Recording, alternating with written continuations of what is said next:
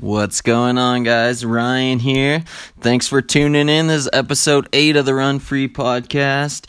Sorry, it's been a few weeks. I've been uh, traveling internationally. Sara and I were up in St. Moritz training prior to the Berlin Marathon, which was this past Sunday. And uh, it's kind of typical training camp. You think you're going to have all this free time to record podcasts and work on stuff. And the time just seemed to fly by and didn't get a chance to record anything. But uh, actually, one episode that I do want to record, maybe after this one, is something I've been thinking a lot about, um, considering Sara's run in Berlin last week, was uh, what to think about on the way to the start line, kind of that pre race pep talk. Um, I, have already kind of outlined um, some thoughts I had on that. So you can look for that. That'll be the next episode. Um, but on this one, I'm super excited. Uh, Sara and I just got back from the Berlin Marathon. It's Thursday.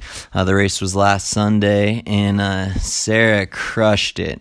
Um, ran an amazing 222 for the marathon which was a four minute personal best and made her the sixth fastest american female marathoner of all time so pretty crazy race. Um, on paper seemed like a huge huge breakthrough for sara and i you know having lived the last well uh, 20 plus years but more so in the last couple years we've kind of seen this coming and knew it was possible. I actually had a text message with one of my friends, Drew, like a couple weeks before the race, and I told him I was like, "Man, Sara's so fit. It's like I think she can break 223." So, you know, no big surprises on our end, but to actually get to kind of live uh, that 222 and, and, to finally hit it because you know we'd been uh, going to the Frankfurt Marathon for the f- past two years, and Frankfurt's flat and fast, but we'd been hitting some nasty winds, and then last year Sara had a little bit of injury So,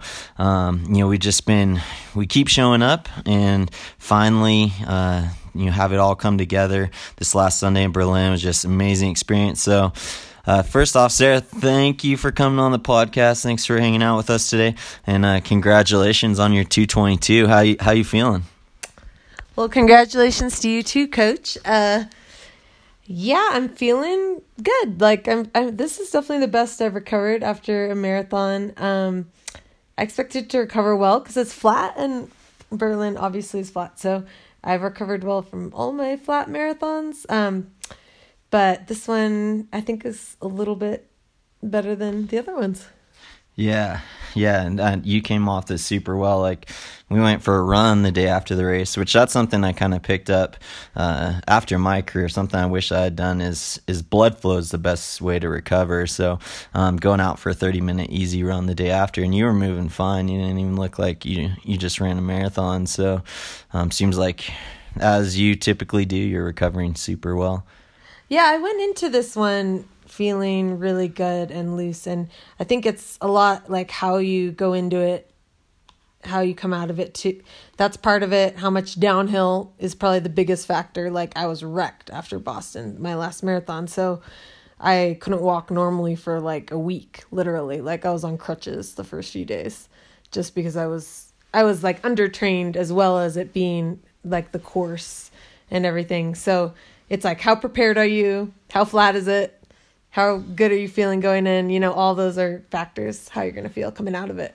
Totally and you know we've been talking about this a little bit kind of in light of new york city marathon and i'm getting kind of out in front of us a little bit but um, you know you're running new york here in four and a half weeks and uh, to people on the outside you're kind of like whoa that's a lot of marathons but like for us as you said it's like how prepared are you going into it?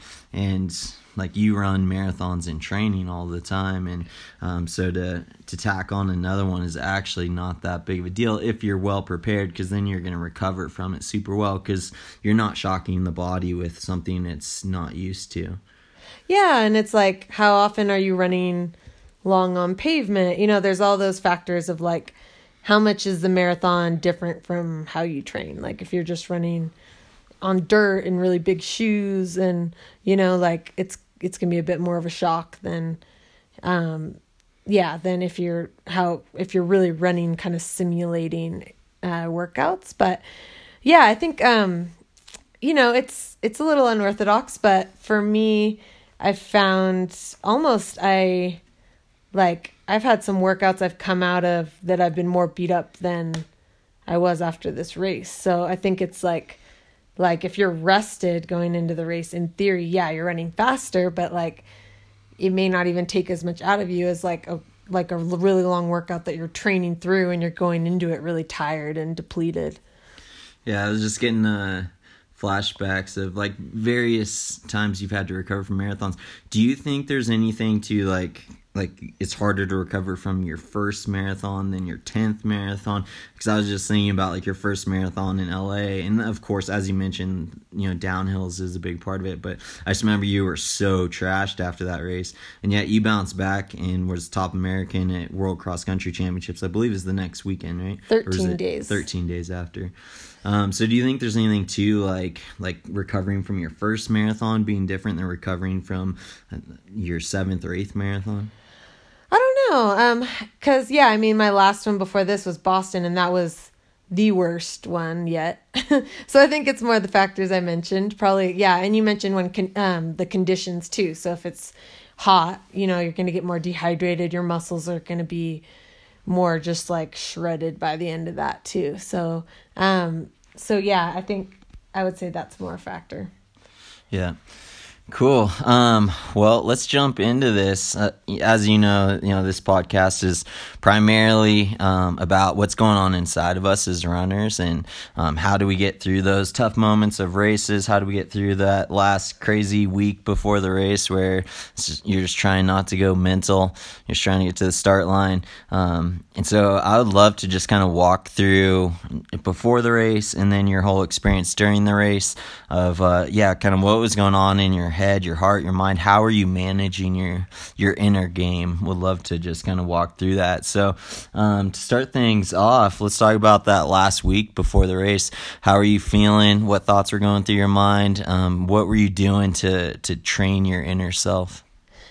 Yeah, um, you know, the last week before the race wasn't that much of a mental battle for me. And actually, I've, I found this across most of my marathons. So I feel like the races I have a harder time maybe mentally going into them or maybe more the build up races where I'm actually like you know there's not as much at stake but it's like you're tired going in a lot of times so you're not really sure what your body's going to give you. So it's like kind of that uncertainty where you're like like I don't know what to expect like um but for me the marathons I've never really gotten really nervous I think because you invest so much for so long that I really feel like the race is the reward, you know, like I'm excited to get out there because it's like I've put so much into it and like that creates a little bit of pressure in itself. But I think for me, like I'm always tapered at that point, so I'm feeling good.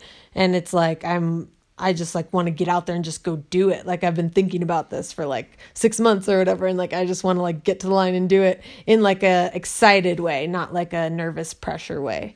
Um, so I would say that's how this felt too. Like it felt like I've been waiting for this one for a really long time. Um, really excited about it, and like I wasn't like like wanting to just get to the line to like stop worrying. It was more like I just was ready to do it like a few weeks ago, kind of thing. so um, so yeah, it was it was a good last week and felt confident. Was feeling good physically, and that always helps kind of feed the confidence uh, cycle. So yeah. yeah. Um, so I wanted to go back and touch on something that you briefly uh, touched on.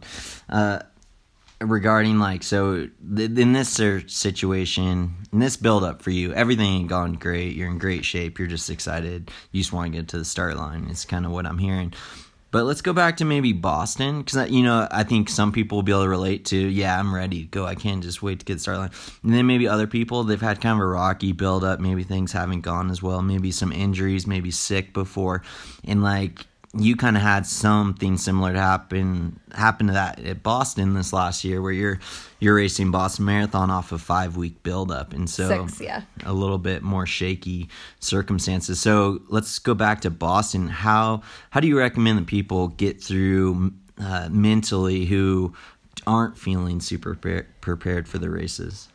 Yeah, so I guess that would be more the norm for me the last like two years, this was the first marathon I ran without a major injury in the buildup. So, um, so that's where you know it's a four minute PR. Like it seems like this big jump, but really like I just hadn't had a healthy one. And so we had kind of seen the like gains made in training kind of in the backstory and it just hadn't really been evidenced in the race yet. So, um, so anyways, yeah. Um, but I definitely relate to that because the last two years, you know, I've, I've had different injuries during the buildup. And, um, I think for me, a lot of it comes back to just having an attitude of feeling like you can't fail and not not like an overconfidence cockiness of that because obvi- because you can fail. And I've failed a lot like probably more than most professional runners. But um but in a way of like in a greater sense like I'm not I can't fail in life like because I have God with me I believe like um that is like what uh that is what I need in life is like having God with me. And um, I think it goes back to like not fearing failure too. Um, so for me, I kind of had immediate success in the sport and um, just had built an identity around like being successful since I started the sport at a young age. And um, and then kind of through some failures in college and professionally, I felt like that kind of got rocked my identity and I had to really seek out like my like what does God say about me? Like how did he create me aside from like running? And if I'm not performing like like am I still loved worthy of of love from others and from him? And um and so kind of getting that rooted where you're like yes like um just like if I never achieve anything again like I'm still worthy of God's love and other people's love. And like um, getting secure in that I think has allowed me to run in a way where I don't fear failure anymore. And I can just um like just enjoy it for what it is which is like running. And it's just a race and it's fun and it's a sport. And I don't it it's not like do or die situations of like really high stakes like my identity is on the line every time out. Like i'm only as good as my last race and my value is only as good as my last race. Like that's kind of how i was feeling. I would say like like in college like just um you know you have the pressure being on scholarship like you want to please your coaches that they don't know you that well maybe and different things and i just i felt a lot of like pressure to perform and i was trying everything i could but my body wasn't always responding. You know, your body's in a robot. And um, I would say the same in my professional career. There were times I was like putting more into it than I ever had, but getting like like the worst results I ever had, you know, and it like it doesn't always correlate. And so um so yeah, I think uh but God actually used that in my life just to to get my identity more secure. So now I can I can take a lot of risks. I can go race a week after a marathon and it's not like a high stakes situation for me. It's like like this could go amazing and I could win or like I could not feel good and that's okay too. Like because this yeah, this isn't like defining who I am. Man, that's that's just such a beautiful place to be at going into a race you know? Like our whole our whole thing is run free. Like it doesn't you can't get more free than that right? Like when you don't have to prove yourself when it sounds to me like what you're describing is like like whatever happens on the race course is like icing on the cake kind of thing. Like it doesn't have to happen but if it does happen it's like wow isn't this amazing you know? Yeah and i think i think that it allows you to have the big performances because if you're afraid of failing, it's going to keep you kind of running conservatively and um like you know like how you used to run. Like you would you were leading the London marathon your very first marathon against like world record holders and olympic champions and stuff. And it's like like if you had just been like I just am trying not to hit the wall in my first marathon because I don't want to fail and have people like make fun of me on message boards or whatever like if that had been your mentality like you would have never seen like your potential in the event and like had so much fun and like all that stuff. But since you were free to just be like i don't care like if i fail i fail like then that actually led to like your highs. And mm-hmm. so that really inspired me because i felt like i was more kind of stuck in the like fearing failure realm. But like seeing you do that like i think has helped free me too. Mm. oh, that's cool Um, man, there's so much good stuff there. I'm actually gonna do a whole episode on like running free, breaking free from a fear of failure. Um, so we've, oh man, we could talk for a long, long time about this one. Um, but uh, you know, let's let's get into the race and be- before the race a little bit, like warming up. Um, how are you feeling? What was going on in your head and heart? Yeah, warming up. Um, I was just excited to be like moving forward to you know like you you spend a lot of time sitting around and stuff, so it's like all right, we're like getting closer and um and I was excited just to have the weather in like the good range, you know, like it wasn't like the perfect day I would have dr- dreamt up. Like it was like like a little humid, like felt kind of warm because of how humid it was and like kind of windy, but but not not like bad. Like so, I mean, obviously Bekele almost set the world record. So, um, but side note, I think had he had a good day Yeah. to run, he would have shattered that world record because The conditions were not as it good was as last not, year. It was not perfect. It wasn't yeah as good as what I hear last year was. Like Sara always gauges whether or not the weather is good based on what I'm wearing when I'm biking, pacing her, and she always loves it when I'm like in a hoodie with a jacket and gloves and a hat on. And that was it was not that kind of day. It wasn't that cool, crisp morning. It was like it was like cool enough, but like you said, a little bit humid. Definitely a little bit of wind out there, um, but nothing as bad as uh, you know Frankfurt the last two years, and nothing as bad as the next day. Yeah. just was gale force winds, crazy. Like had the race been the next day, I probably would have pulled you from the race, not even had you run because it was so was pretty gnarly. insane. We there would have been no fast. well, our times. train got canceled. We were supposed to take a train to Ryan's uh, brother where he lives. Um, and all the trains that day got canceled. The wind was so strong, so that says a lot. Um, but yeah, I think so. Just going back, like anytime the weather's just like in the range of being good, you know, like you're like, all right, it's not crazy extreme in any way. Like this is great. Like I can, I'm gonna work with this, and like I'm gonna go for it, you know. So, um, so yeah, I was just feeling grateful, you know, to make it to line healthy for the first time in a while, to be feeling really good, to be excited, to like everything was kind of in place, and that's kind of all you can ask for at that point. Yeah, yeah. So I was warming up with Sara before the race, and uh, I was telling her today when we were out running, I was like, "You were kind of quiet on the warm up, and like I didn't really know what to make of it, but like you seemed to, you were in a really good positive state, right? Like, how would you describe your kind of state of being, state of mind at that point?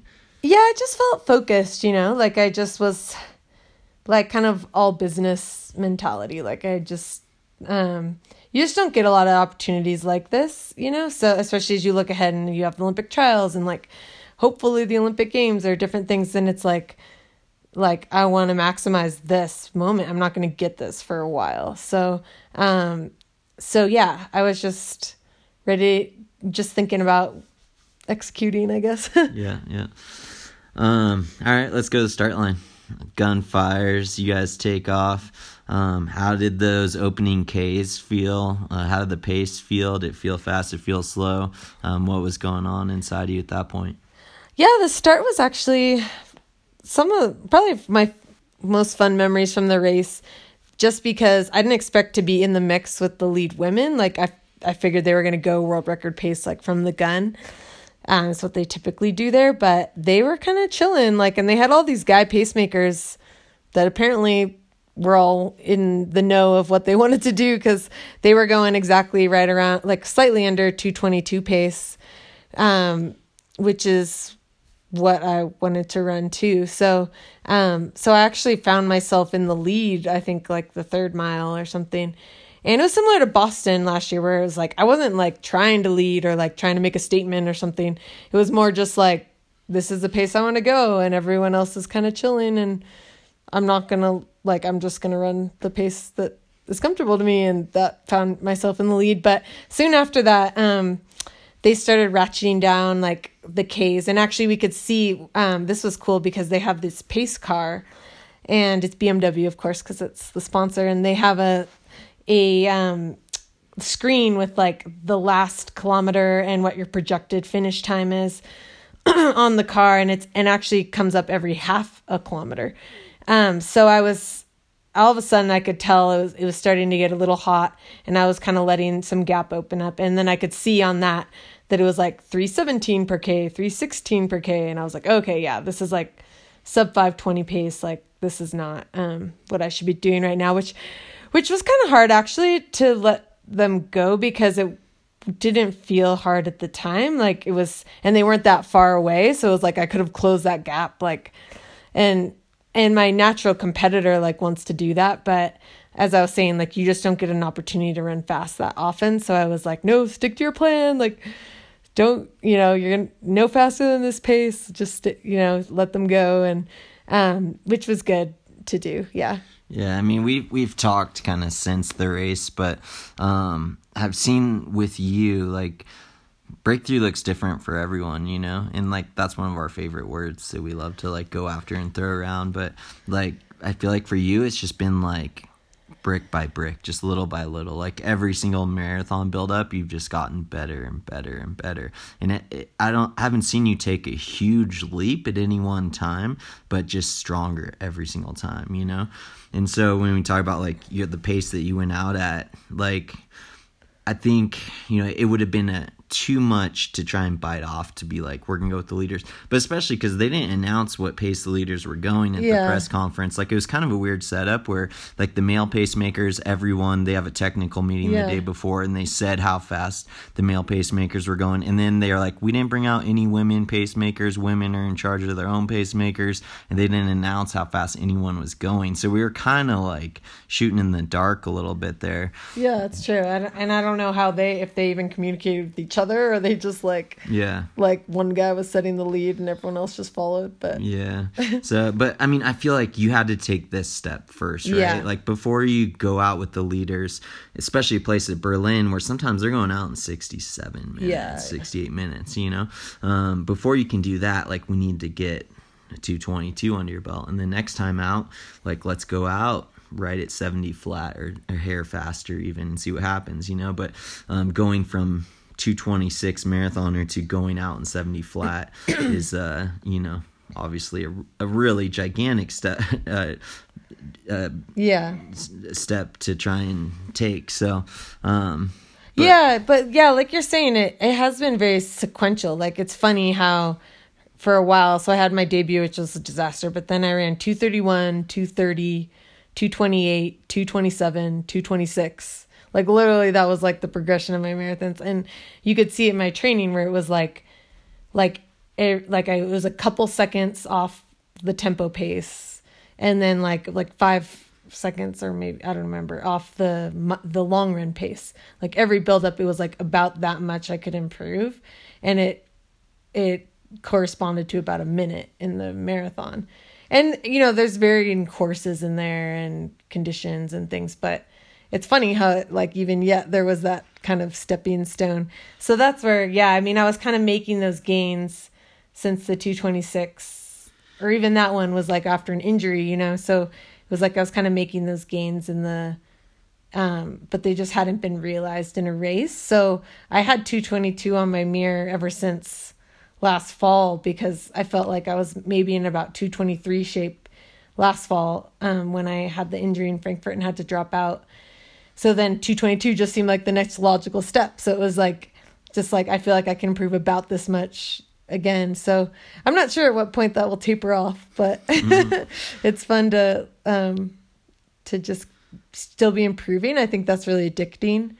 But, um, but yeah, getting a time on the board for sure. And then you can be, I feel really free at New York to, to, um, like be able to just focus on competing and stuff. Mm-hmm uh, I was just thinking about while you're talking, like people always ask like what's the best indicator workout to know what kind of shape you're in you know like how like we're talking about the beginning stages of the race how fast do you go out?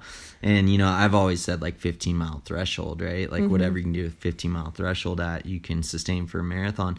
But i think we saw with you early on like i remember training for 2016 olympic trials with you and you were you were hitting some pretty good times yeah. for 15 mile thresholds at sea level and yet I feel like it, it took the right day, the right conditions, of course, like that has to come into play. But I feel like you almost had to become like more seasoned with yeah. marathoning for that to be true for to be able to be like yeah whatever you run for 15 mile threshold you can run for a marathon because that was almost exactly the case this time out like you averaged Yeah. 525 per mile in the berlin marathon and you did exactly that in 15 mile Yeah. threshold and training at sea level Yeah, and I think a, a lot of that had to do with like, um, for me, the speed came naturally. So like almost like a 15 mile t- threshold, you could look at it kind of like a half marathon or some. It's almost that if you're not doing it in context of a lot of volume. So mm-hmm, that for mm-hmm. me, I wasn't running as much volume early in my career, so so I was I was relatively fresh going into those workouts compared to what I do now. So yeah, I would I would be kind of confused because I'd be like, I feel like I should be able to hold this for the marathon, but I'm getting to like 30k, and like the wheels are coming off a little bit, you know. And I think it was it just took like being able to be strong enough to do those on tired legs, mm-hmm. and then now I've yeah I've, I think it's, but then along with that, you know. I feel like is the risk like I feel like our our program is a little risky because it's like high volume, high intensity, hmm. high density of intensity, which you know, if you that's not the program if you're looking to be injury free all the time, but to maximize your potential, I think it's it's yeah high risk, high reward, right? That's Yeah. what I'm talking about. Yeah. And I think that is important that you that you say that because it's like 15 mile threshold is a good indicator workout if you're in the context of really hard training. Yeah. Like it's not if you like taper for the workout. Right. You're taking like three easy days before that. Like it's not a it's not an indicator anymore. yeah like I ran mine after a 28 mile long run. Yeah. Like two days later, right? Yeah, like yeah. 48 hours of Yeah. And so that's, I think it's important to talk a little bit about volume because I feel like people are afraid of volume. They're like, I'm going to get hurt. But um, I think it is important. You know, it's a part of, needs to be in the program so that your legs are callous to the pounding of marathon. And I just think there's something to like building your aerobic engine through doing a decent amount of volume. So I don't think people need to be afraid of it. It's just how do you do it and doing everything else right so you don't get hurt. But then, like you said, there's always that risk, you know. Yeah, yeah. I mean, I don't really know the answer. I think it comes with you kind of you find your lines, you know, and you, that only comes to experience and and every season's different. It's like maybe you have factors of like like we moved to altitude uh, almost a year and a half ago, you know, and that was probably went into like why um you know, I had a really good build up last fall, but I did I wasn't absorbing the training the same as I'm absorbing it absorbed it this build up like I did similar volume and I, I ran my workouts a little faster as I I typically have improved but but yeah I mean how much I've absorbed it I think after living here full time for like a lot longer than when we first got here I think has to do with that you know? So there's some or maybe you have a new baby and you're not sleeping as well you know? Like there's all like volume kind of has to follow your life.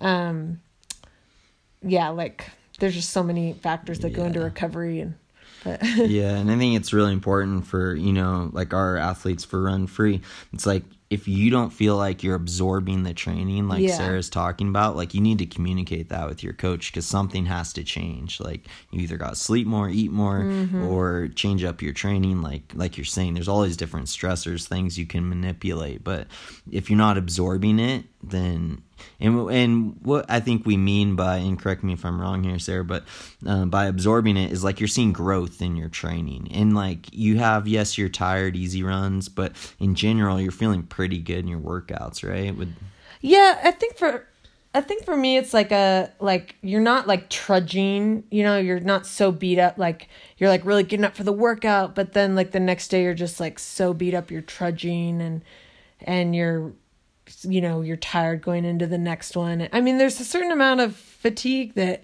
you have in marathon training but i think um yeah i guess it's like just how much is accumulating and not like your body isn't actually uh working through it. So yeah, but it's hard to describe. It's kind of yeah yeah, you kind of have to experience it, right? And you know, we could do a whole podcast just on this. Mm-hmm. Yeah, we're getting off the we're race. getting way off. We could we could talk about a lot of different stuff for a really long time. um, but let's go back to the race. So you come through the halfway from start, from say 5K to the halfway mark. How are you feeling? Uh, what's going on in your head and heart? Like, are you getting excited, uh, increasingly excited as the race is going on, or what's what's that first half look like for you? Yeah, the first half I was trying just to um I was I was in a really good group um which at times actually was uncomfortable cuz I'm not used to running with a lot of people. I like train by myself.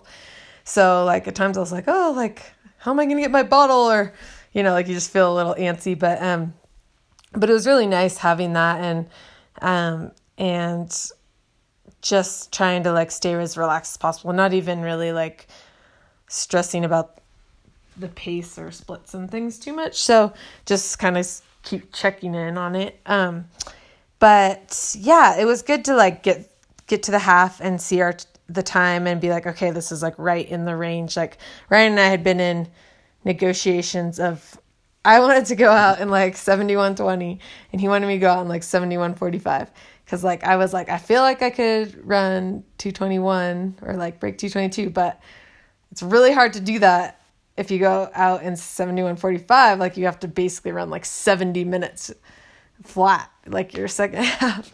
So i've never negative i never negative split a marathon until this one so i definitely never negative split by that much. So anyways i ended up coming through in a 7120 ish i'm not even sure um which you said you factored into telling yes. me to go out in 70 yes i it, one of the advantages of coaching your wife is you know her mentality super well. So I know if I tell her 7145, then she'll come through in like 7115.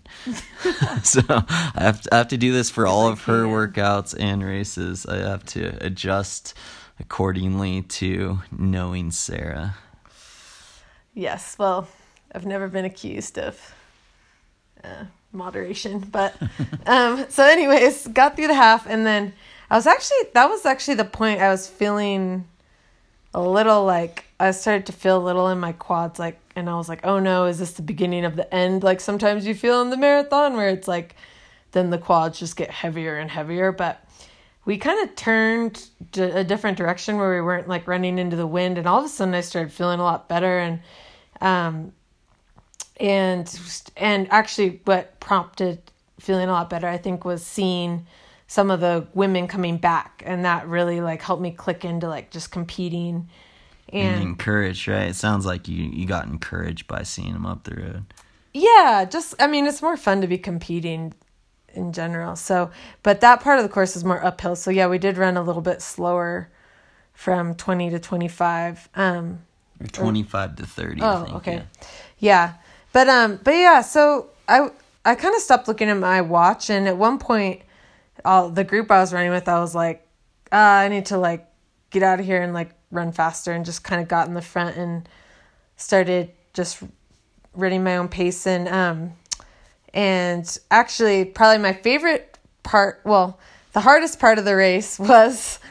I saw I started seeing like a lead car up ahead with like a single like Ethiopian looking girl and her like striped vest official pacemaker and I was like that's the leader like and I had already passed like a three or four women by this time and I was like maybe a couple had dropped out and I was like that's the leader and I was catching her quickly and I'm like I'm to win the Berlin marathon which I think you get good at like lying like kind of being delusional out there like you just get I don't know as a professional marathoner you get good at lying to yourself too but I, I really did think that was the leader. And and then so I like I started like dropping some pretty fast splits.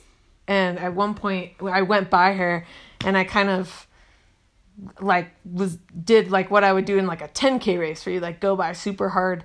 Then the the car started like following me and and it told me that k was a 312k which is like 505 pace. So that was I probably paid for that pretty well in the last few miles of the race.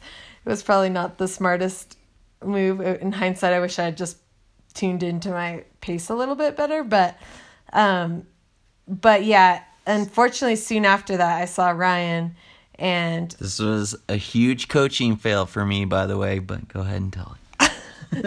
well, you asked me before, like, what was the hardest part of the race, and it was when I I asked you what place I was in. Because all of a sudden I was like, like the lead car thing was following me, but there wasn't really any like motorcycles or like I was like, I don't feel like I'm leading the race right now.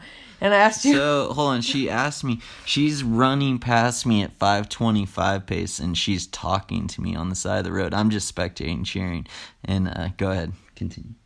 And I said, "What what place am I?"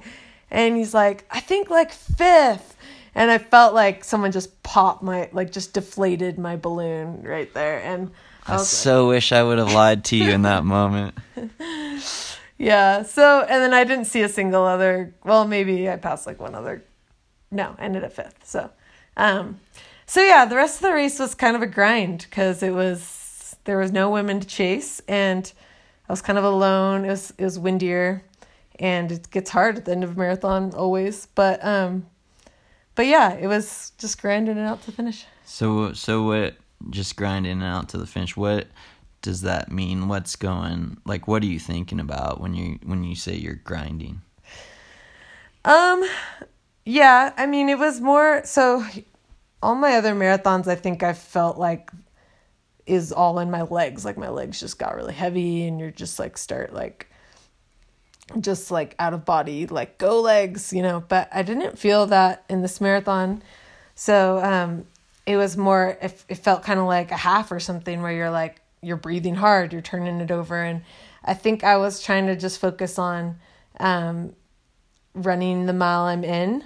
Hashtag yeah. run the mile you're in book. Yes. Um, which actually I was thinking of that, like just like focus on this mile, like just take it one at a time, and um, trying to convince myself I could like catch some guy way up in the distance that I knew deep down I probably couldn't, but um, and I was like, get to the Brandenburg gate, like that'll be fun, and um, I was really looking forward to that. Although it did not kind of feel like how it looked for Eliud Kipchoge when the drone is like above him and everything. it, it more was like just like the pain cave at that point and I didn't really care and it was like cobblestones like for like a while around there and I was like no not cobblestones like in the last mile but uh yeah so, so you had to be riding pretty high though that last 10k like what was your excitement level like yeah it was um it was like more just trying not to mess it up feeling because I wasn't exactly I felt like I was probably slowing down.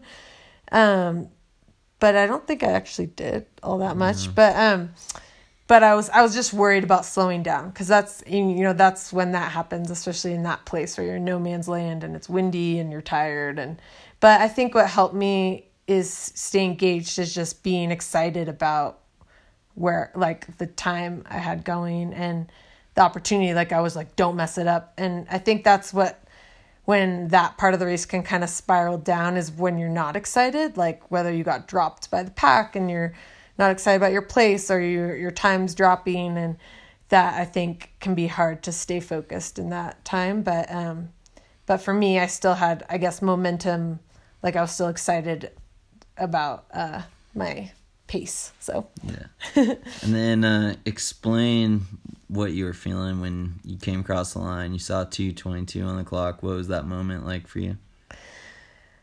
It was it was kind of mixed actually cuz I mean I was expecting to come through in that so it wasn't like a surprise. And I was I was kind of like, man, I was like close to breaking 222 like that would have been fun to break 221 but then I also I was like really excited.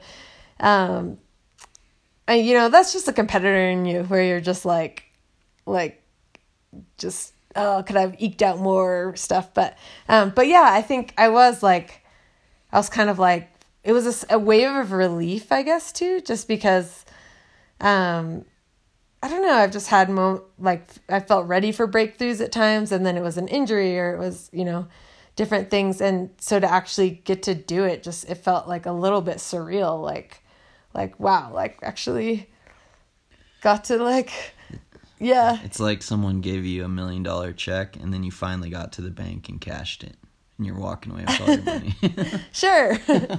yeah, but I think like yeah, just that uh, relief, I guess, to have it come together. Um, it just felt really like satisfying and really like peaceful that like like not to have kind of um where a lot of other races where you're like man like if only this or whatever yeah yeah so you kind of alluded to I don't know, kind of a runner's dilemma that I think we all kind of experience, uh, whether you're a professional or not.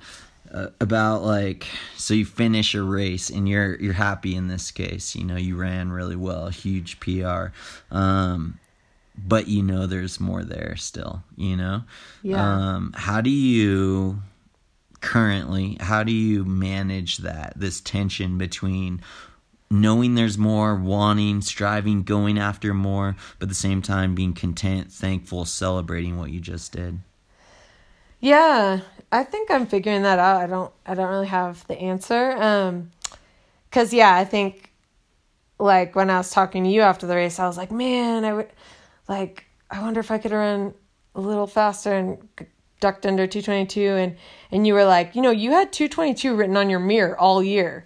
Like, and it was kind of this moment of like, yeah, no, actually, like, I am grateful. Like, this was my goal. Like, like what seemed like kind of like a big, like, kind of lofty goal. Like, I actually was able to do it. So I think that helps to have other people put things in perspective, other people to celebrate with you. Um, but I think, I mean, reading Steve Magness's book, The Passion Paradox, he talks about it being good to like get back to work too. But I think th- you do want to have things that make you um, feel like you were able to like savor the moment. You know, you don't want to just like move on right away. Like you kind of want to enjoy like what you've just worked so hard for. So I'm kind of in the tension of that now because like yeah, I am excited to like go after new goals and like keep getting faster, but like I'm kind of reminding myself like find ways to like savor this because it doesn't come around a lot. Like injuries happen, things happen, you know. So yeah, and you know we've always talked about. My dad did a great job of this with me when I was a kid growing up. Like anytime I'd set a personal record, like we'd go get an ice cream or we'd go get a smoothie or it always involved food, but we'd celebrate in some way, you know. And we've always talked about how like like being thankful, celebrating is like a way to experience even more breakthrough. It's like when you're grateful for something, then like there's just something about that that seems to like empower you to be able to have future breakthroughs. Absolutely, yeah. I think that otherwise it's like chasing the wind, you know, like it'll never be enough. There'll always be something else mm-hmm. you can go after. But yeah, I was just thanking God out there. Um, just that for his faithfulness and like encouraging me to persevere in, in my career because there are just so many moments I just felt like maybe I didn't have what it takes to do this at a professional level or like or maybe I couldn't do it with like four kids and still parent those kids in the way that I want to parent them, you know, or um, you know, just having a lot of doubts or or feeling like and then just him just being like no there's there's more there like um and even after all the setbacks and stuff. So so yeah, I think the thankfulness, just remembering that and and coming home and having my kids like writing all over my mirror where it says 222 and they wrote done and hmm. congratulations we're so proud of you mom and stuff and that I've left all that up and it just makes me so happy to to like see them kind of see that whole process, you know, and be a part of that and and see me have to like be like biking and doing stuff I don't want to do and and then like to have it come together. Yeah. um I was so proud of you. Like it was so special to get to watch you finally like walk into something that we knew was always there, you know, but um proud both with my husband hat on and my coaching hat on. Um I was just so so proud of you. Um so what I'm curious, what would you say to someone uh, who's on the other side of breakthrough, who's going after breakthrough, who really wants to um, break through? Like having just had a massive breakthrough yourself, what would you say to someone who's going after their own personal breakthrough? Yeah, I mean, it's not something you can really control, I would say. You know, like you can be faithful in a lot of the little things and you know, have have a coach, have someone that can have the hard conversations with you. Um, because for me, like I had to take a look at what I was doing because I was, I, this was the first marathon buildup. I didn't have an injury in two years, so I had to be like, okay, well, I want to get to the line healthy first and foremost in this race. So like, how do we do that? And we had to have some back and forth, you know, where you were holding me back at times when I didn't want to, and or just like minimizing risk in different areas. And so, um, so it takes that too because you know we all have weaknesses. Mine is like to push too hard and want to do more, and um, and so you need someone. So run for you training coach be that person for you, but um, but yeah, and then and then being patient that um, that like I don't know, God gets you ready for whatever you experience in life, you know, and it's like his timing with things um, isn't always like what we would imagine, but um, but yeah, I think just kind of trusting the process, you know, mm-hmm. that it's like, uh, yeah, that if you don't give up, like at some point you'll reap what you've yeah. been sowing into. Yeah, and just keep showing up, right? Like, yeah, just keep putting yourself out there. And that's something you're like super super good at is you just keep showing up to the start line. And the the thing that's hard about the marathons you might only especially as a pro most time you only get two cracks you know a year. Um, yeah. Um, but for you like you'll put yourself out there even more. And i think that kind of increases your chances of yes you're not going to hit a home run every single time. You're not going to run a big pr every time but you're just going to keep putting yourself back out there until eventually you know you have your day yeah, and I think just not fearing failure, you know, like helps with that, like to put yourself out there more.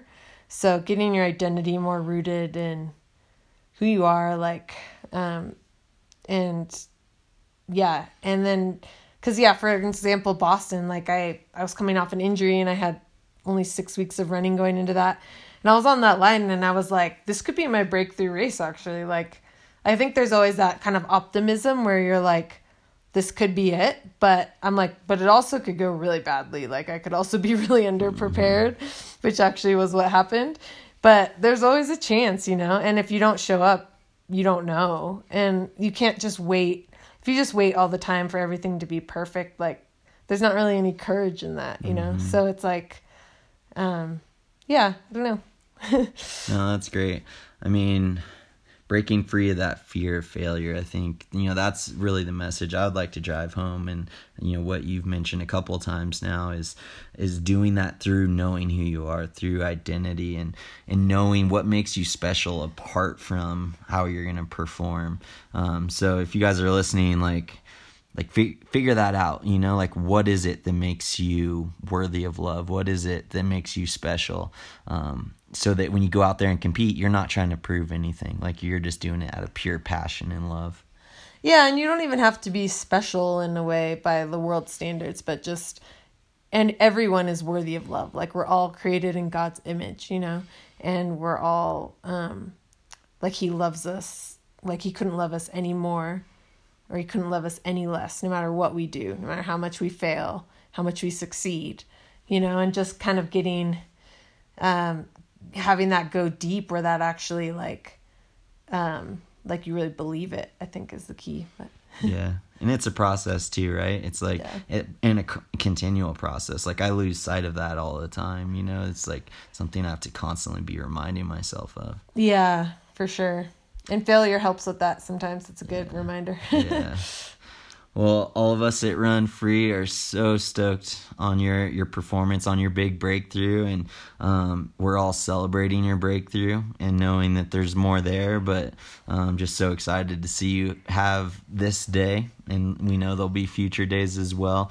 Um, and that's something I think that's really important for all of us as runners is like when we look at other people's performances, our peers' performances, it's really easy to you know maybe get a little bit jealous or not be excited for someone because they're a competitor of yours whether they're like in your hometown age group competition it doesn't matter what level right? Like you can look at other people's performances and be like oh man they're in really fast and like then you feel worse about yourself you know because you're comparing yourself to other people but um I've really found that like it just brings so much more life when I can choose to celebrate other people's breakthroughs because I believe as we celebrate other people's breakthroughs, that enables us to walk into our own breakthrough. So, um, you know, everyone in the Run Free community is is for you and excited for you and celebrating your breakthrough, knowing that that's gonna you know help us lead us into our own breakthrough. So, thanks for spending some time with us. Could have talked to you forever. We'll have to have you back on and talk about some of these subjects that we kind of touched on but didn't have a chance to go super deep on. And uh, what's what's next for you now? Um, yeah, well, New York City Marathon's the main goal, so just kind of seeing what I need to do to get ready for that. And then obviously the main goal is the Olympic trials, February 29th, and kind of working backwards from there and trying to uh, prepare myself the best I can.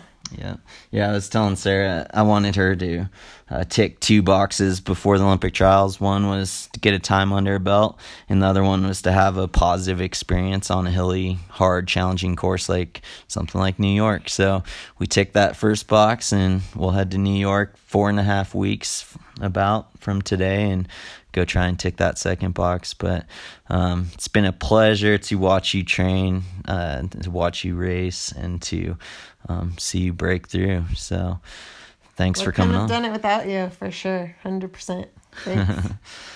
All right, guys. Well, there you have it. 222 marathoner Sara Hall.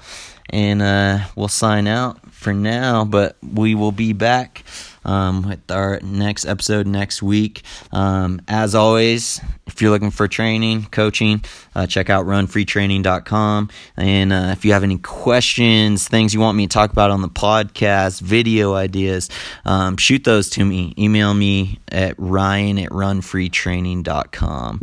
Always love hearing from you guys. Love your guys' feedback. Gotten some great suggestions already. And at some point too, I'd love to do just like a Q&A where you guys just shoot in whatever questions you have. Doesn't have to be about internal stuff. It could be about physical stuff, nutrition, whatever you got. Um, and we'll do a, a one episode completely on Q&A. I'd like to do that with Sara too as well, um, where you guys can just ask her whatever questions you have at some point in the future. But she's a pretty busy gal, so she's she's hard to nail down sometimes being a mom of four and running professionally. But we'll do our best to get her back on because I know this is probably gonna be your guys' favorite episode thus far. All right, guys, signing off. Happy training. Until next time.